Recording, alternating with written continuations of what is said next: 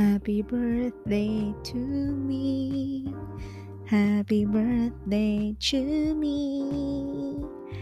Hello everybody. Kumusta naman kayo dyan?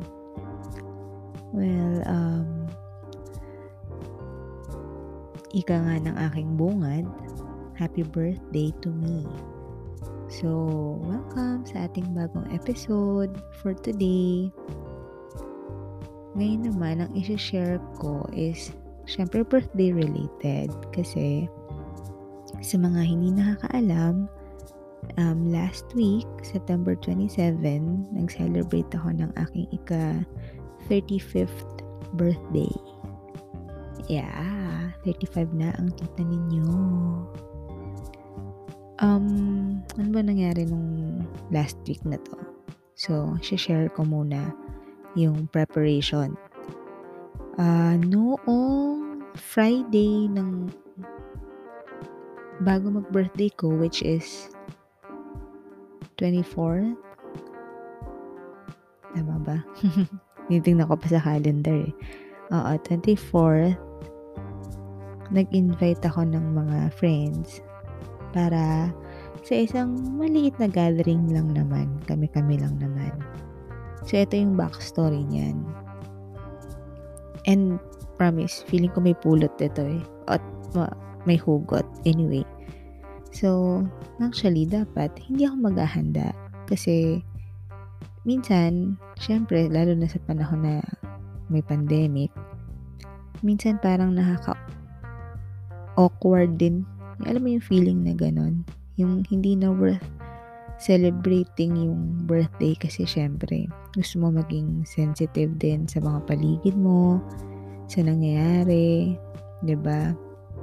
Tapos parang niisip ko pa nun, para ako may pinagdadaanan nun eh. Siguro somehow meron akong kina-question sa sa worth ko kung sa pamilya ko o sa mga taong nasa paligid ko ito na lang ba yung silbi ko Parang human ATM na lang ba ako? Ganun na lang ba? Or maalala na lang ba ako pag may kailangan? Lalo na kapag hihingi ng tulong or something. So, mayroon ako mga ganong thoughts and mahirap din kasi na isolated ka sa mga kaibigan or sa core group mo lalo. Especially nga kasi kahit na dito sa Dubai, maluwag naman na yung, yung mga galaw.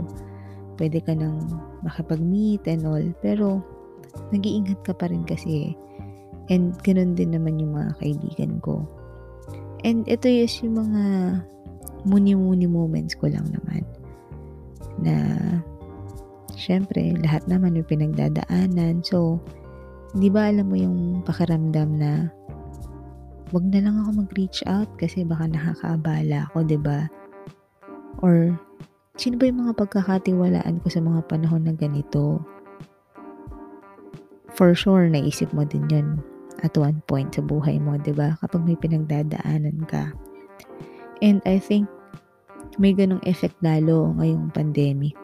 Dahil kahit na, yun na nga, back to normal na, kahit na may mga safety protocols na lang in place, syempre iba-iba na din tayo ng priority sa buhay.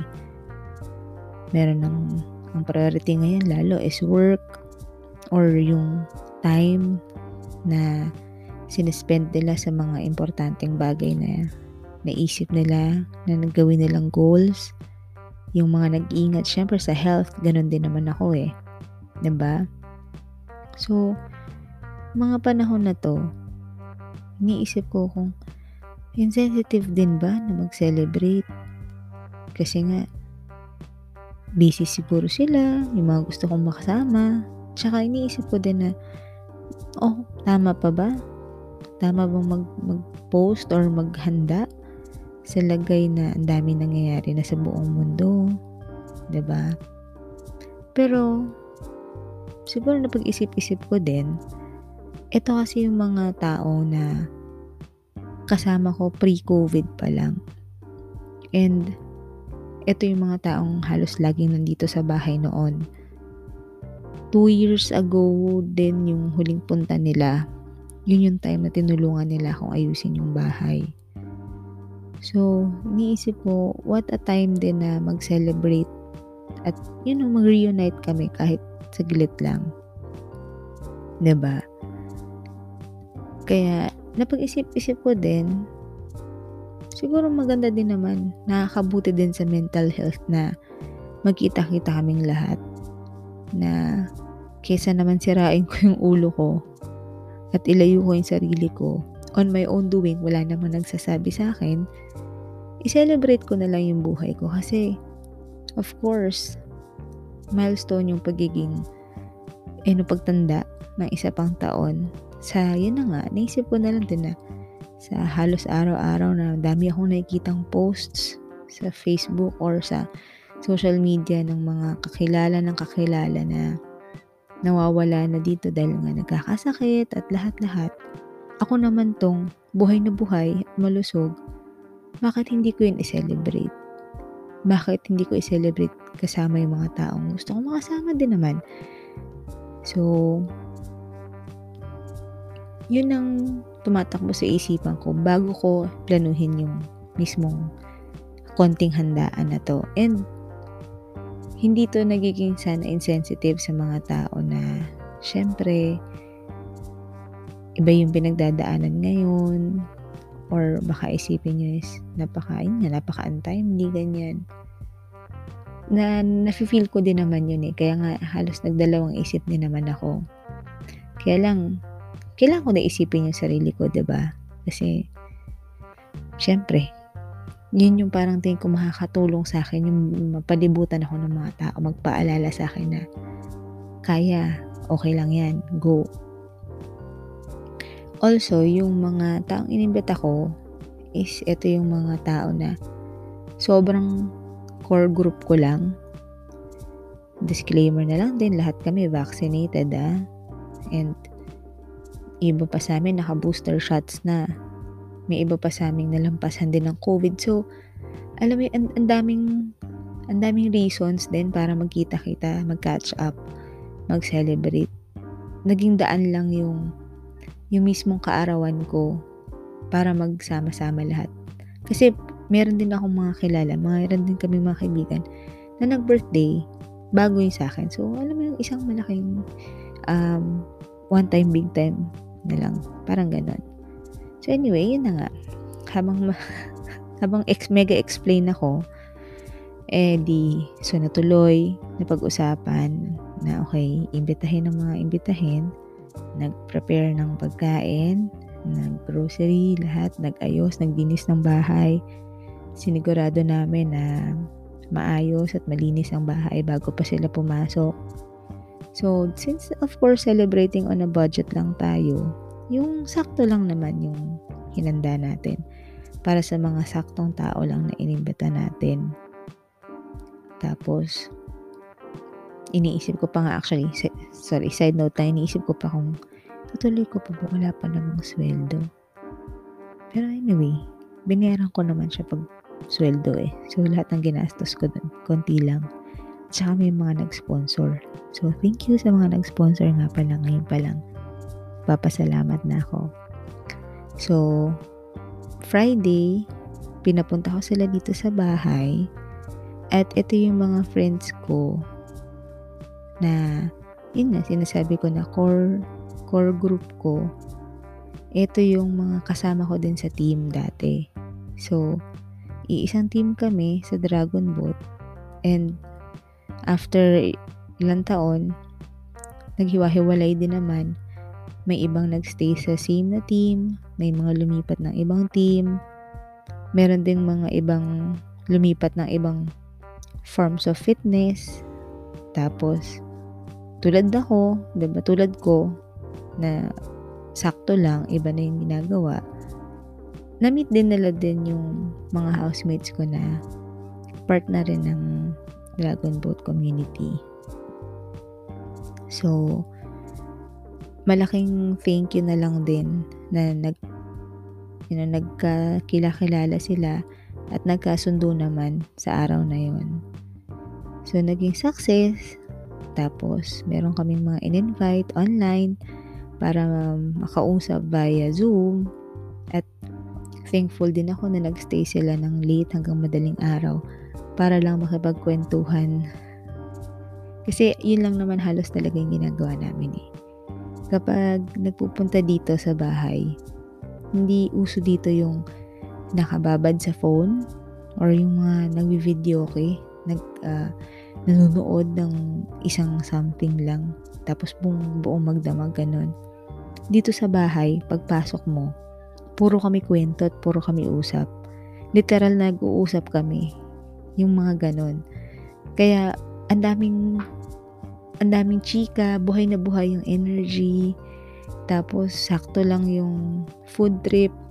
ba diba? Yung talagang nag-catch up kami sa isa't isa. Kasi, bukod sa, yun na nga, iba-iba na yung mga ginagawa namin. Hindi na kami lagi magkakasama. Ito din yung panahon na ang tagal namin hindi nagkita-kita sa iisang lugar. 'Di ba? Kaya ang, ang, ang saya lang balikan. Kaya ayun. So, pero hindi ibig sabihin hindi kami nag-uusap pala prior ah. I mean, may mga GC kami and all, pero ito lang yung talagang time na para kami tulad ng dati na lang ulit. Nakilala na nga nila yung mga yung mga kasama ko sa bahay. Kaya naging okay naman. After nun, hindi din naman sila nagtagal. Mawin din naman na sila. And dito naman pumasok yung magandang role ng mga housemates ko kasi tinulungan nila ako maglinis. Naayos nila yung bahay after umalis ng mga bisita. Ang dami pang natirang food. Ang dami din naman kasi hindi nakapunta kasi may mga lakad and all. So, at least kami-kami mga naiwan, kami nagayos. Bago sila dumating, kami din naman yung nagayos bago, I mean, bago matulog. Oo, bago matulog. So, nakakatuwa na nag-enjoy din yung mga kasama ko dito sa bahay. Kaya naman, dito sa podcast na to, gusto ko silang pasalamatan. So, special shout out to kay Kriza na nagluto, kay Lynn na nagbigay ng cake, sa mga flowers from Andy and Dave, sa cake ni Mai at ni Pat, na binigay din ni Ate JD, yung bet na bet ko ngayong Bath and Body Works. Napakatita. And of course, si Tito RC na nag-arrange ng maiinom. At saka, biggest, biggest thank you talaga sa pinakamamahal kong si Lalabs dahil napakaganda ng gift niya sa akin at napaka-useful, napaka-timely nap nakaka-surprise nagulat talaga ako kaya salamat din kay Arbil at kay Jasmine sa pagdala at sa pag-organize ng surprise na yon kaya grabe yung pakaramdam ko nung araw na yon hindi ko pa birthday kasi Friday pa lang nun eh pero gumaan yung loob ko. Grabe yung tulong na nagawa. Kasi, bumalik sa akin yung realization na hindi pala ako nag-iisa.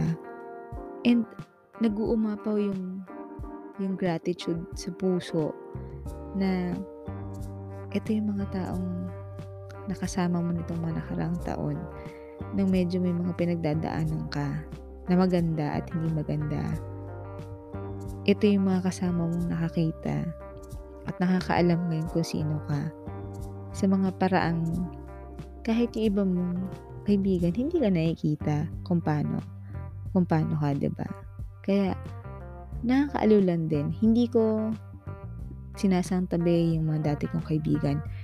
Kilala din nila ako sa mga panahon na yon And, super grateful ako na hanggang ngayon kaibigan ko pa rin sila. Nakakalungkot na hindi ko sila kasama sa araw na yon hindi ko sila masyadong nakikita at hindi ko din sila masyadong makausap man. Pero, I bet you kapag kami nagsama-sama, parang walang nangyaring oras na naghiwalay kami. Ganun. Ganun yung pakiramdam lagi namin. Ganun ako magmahal ng kaibigan. Kaya, kahit konti na lang yung mga yan, talagang yun ang pinaka, kumbaga, pinaka core group na lang. Yan na lang yung mga naiwan.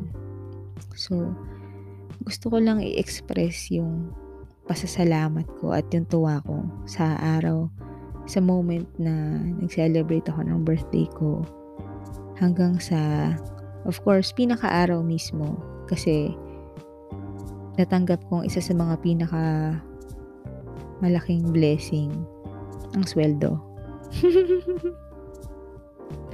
Susumweldo tayo, 'di ba? And nakapagbayad tayo ng mga obligasyon natin. ba? Nakapagtabi para sa sarili. Um, basta ang ganda nung nung araw kasi sobrang busy din ako sa work noon sa totoo lang.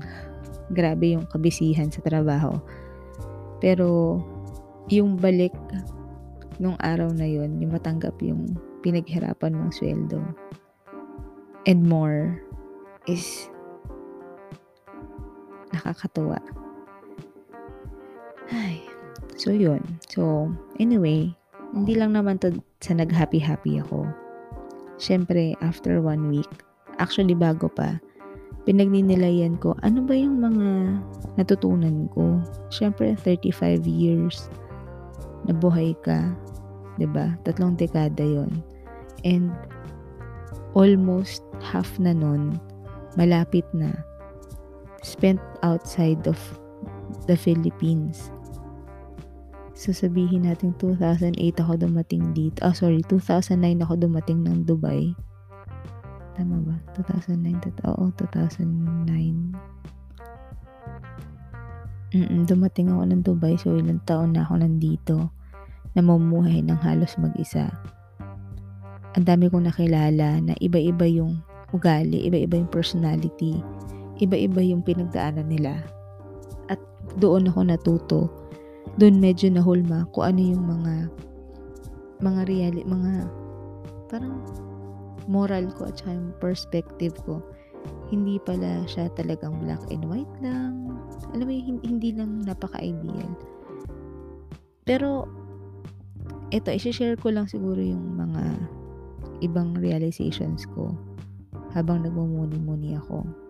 Ito ay para sa sarili ko at hindi ko alam kung may mapupulot kayo dito kung pareho tayo na iniisip o baka mas advanced yung sa inyo. Hmm, siguro ang unang-una kong mas iisip is it's never too late to save and be financially ready. Yan ang isa sa mga pinaka mabigat na lesson na kinailangan ko matutunan sa loob ng ilang taon na nandito ako hanggang ngayon. Pinag-aaralan ko pa rin kung paano siya. Siguro nakakalungkot lang at sayang na walang tinurong ganyan nung nag-aaral pa kami. Kung sana naging life skill yan na ina I mean, tinuturo sa amin nung, nung nag-aaral pa ako sa school, baka mas napaghandaan ko at baka mas nakapaggawa ako ng mga desisyon na mas maalwan na sana yung buhay ko ngayon. ba? Diba? So, nitong mga nakaraang taon, lalo na nitong nag-pandemic, na-realize ko yung importansya ng kailangan talaga lagi kang may nakahanda para sa tag-ulan. Kasi may mga panahon na tuliro ka, hindi mo alam kung makakasama ka ba sa bilang ng mawawalan ng provision, mawawalan ng trabaho. Alam mo yung mga ganun. And to think na nasa ibang bansa ka, paano yung mga obligasyon mo, paano yung mga utang, lahat yun. ba? Paano ka magbabudget? Yun, lahat iniisip ko nung mga nakaraang buwan, mga nakaraang taon. And ngayong tumanda na ulit ako ng isa pang taon, yun yung isa sa mga ginagawa kong goals din talaga na pinipilit kong to pa rin na mag-ipon na mag-aral lagi paano makakapag-ipon paano makakapag-ayos financially paano mabawasan ng mga utang paano gamitin yung pera ng mas maigi at syempre kasama na din doon yung hindi ka dapat laging bigay ng bigay. Kailangan lagi kang may tinitira para sa sarili mo. Kasi, ang pinaka-importante dito is ngayon, ikaw, meaning ako. Yun yun, yun yung na-realize ko. Na yun yung pangalawa din, dugtong yun eh, na wag mong hahayaan na ibang tao magdikta sa kung paano ka, kung gaano ka kaliit. Kasi pag binigyan mo sila ng permiso para maramdaman mo yun at iparamdam nila sa iyo yung ganun, kung ano man sinasabi nila, ikaw ang talo. Ako, hindi ko alam if it's a Libra thing or what. Pero, syempre, siguro kasama na rin sa upbring, upbringing na somehow, may pagka people pleasing tayo. Tapos, mabilis madaan sa guilt trip. Yung mga naitanim sa yung mga salitang hindi maganda. Ano mo yung hinahayaan mong namnamin. Tapos, itinatanim mo sa sarili mo. Kaya minsan may mga self-doubt ka na moments. Yung mga negative moments tumatatak sa isipan mo. So, na-realize ko na walang dapat magdikta nun sa akin. Kailangan ko i-filter kung ano yung masasabi kong constructive na pwedeng mag, makatulong sa akin para ma-develop yung personality ko mag-improve yung sarili ko. Pero kapag alam ko na hindi naman tama, alam ko sa, sa sarili ko na hindi totoo, kailangan ko siyang i-filter palabas. Kailangan, kailangan kong siguraduhin yung sarili ko, in-check ako na hindi ako basta-basta matitinag. Kasi ang dami, dami, dami talaga. Madami kang maririnig na hindi pa bubuli, lahat ng, alam mo yung paninira, yung mga ganun. Kaya, ngayon natututunan ko na na, okay, may sasabihin ka na hindi maganda. Pasok sa isang tenga, labas sa kabila. Lalo na kapag alam mong hindi totoo. Lalo na kung tingin mo na china-challenge yung worth mo, wag na wag kang haha, wag mo na wag na mong hahayaan na may magpaparamdam sa iyo ng ganyan. Kaya naman, ang susunod ko natutunan, talagang sarili mo lang kakampi mo. Kailangan mo alagaan yung sarili mo. Kailangan mo ingatan yung sarili mo. Kailangan mo mahalin yung sarili mo. Yung gas-gas na term na self-love, self-care. Diba? Kala natin talaga dati, parang wala, ano lang yan, char-char lang yan. Ngayon, marirealize mo na para makapagbigay ka sa iba, kailangan siksik-liglig nag-uumapaw ka sa sarili mo para kung ano man yung sobra na yon yun yung pwede mong ibigay. Hindi ka nauubusan kasi puno ka pa. Doon ko natutunan na kailangan mas ma-appreciate mo yung sarili mo. May fina-follow akong isang coach sa Rebel about yung relationship with food. As may mga posts din siya about the body, yung body positivity. Yung mga ganun. Minsan ang kop talaga. Wala lang, side, sideway lang. Kaya ayun yung mga ganong feels na may mga araw na hindi mo mamahalin siguro yung sarili mo pero kailangan mo isipin pa rin respetuhin mo kasi katawan mo yan alagaan mo yan ba diba?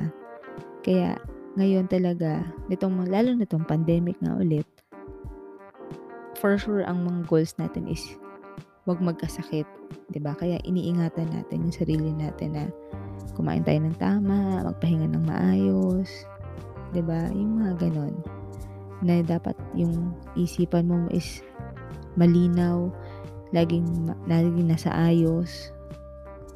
Kaya sinisigurado ko yung sarili ko ngayon nasa tamang state siya lagi. Kaya naman lagi ko lang iniisip yung sinasabi nila na attitude of gratitude naman. Dati kasi, syempre, minsan may pagkamaldita or 'di ba minsan feel na feel mo entitled ka sa mga ganitong bagay or ando na syempre na yayabang ka kala mo kasi ikaw na 'di ba ikaw nang lahat. Hindi mo minsan na-realize na hindi pala ganun. Dapat ang you know ang outlook mo sa buhay dapat pala talaga maging humble ka din. 'Di ba? Lagi ka lang magpapasalamat sa kung anong meron ka kasi kung gaano kabilis mong nakuha din 'yan, pwedeng sa isang iglap, pwede din niyang mawala. So, every morning, bawat pagdilat ng mata ko, lagi lang naisip ko, thank you, buhay pa ako. Yung ganong feeling, ba diba, na lagi mong i-imbibe yung attitude of gratitude. Kasi, kapag nakakuha mo yung positive energy na yun, iba yung pakiramdam sa aura mo. Iba din yung nangyayari sa, sa pag-iisip mo eh. Kaya nakakaaliw din na yung mga taong nakakausap ko, yung mga pinakikinggan ko, yung mga pinapanood ko, nakakatulong about sa kung paano ko i-project yung ganong ugali ng pasasalamat. Araw-araw magdadasal na kahit hindi naman formal prayer eh, pero alam mo yung bumubulong ka lang na thank you buhay pa ako. Thank you ang dami kong nagawa. Thank you may pagkain pa ako. Thank you. Hindi ko, wala akong sakit ah, thank you buhay pa yung mga mahal ko sa buhay. Kasi kahit sa mga pinakasimpleng bagay, yun yung mga gusto ko ngayong natututunan.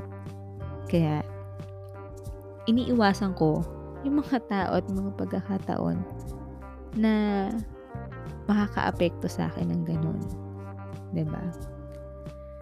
Kaya, siguro, sa ngayon, yun pa lang yung mga naiisip ko. Actually, madami akong realizations eh.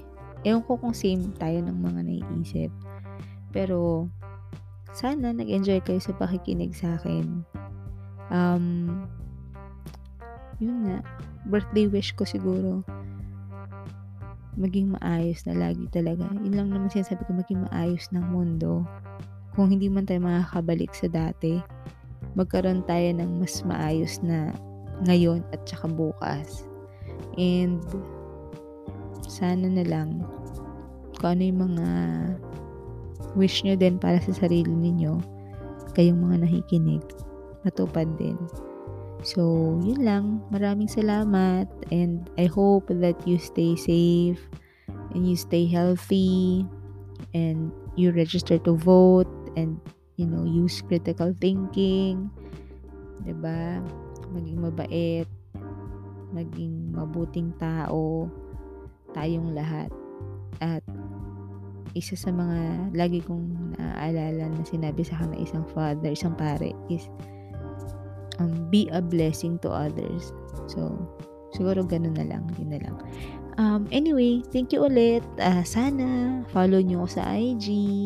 Ando naman sa sa description yung IG username ko eh.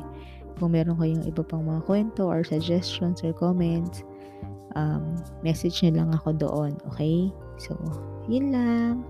Bye!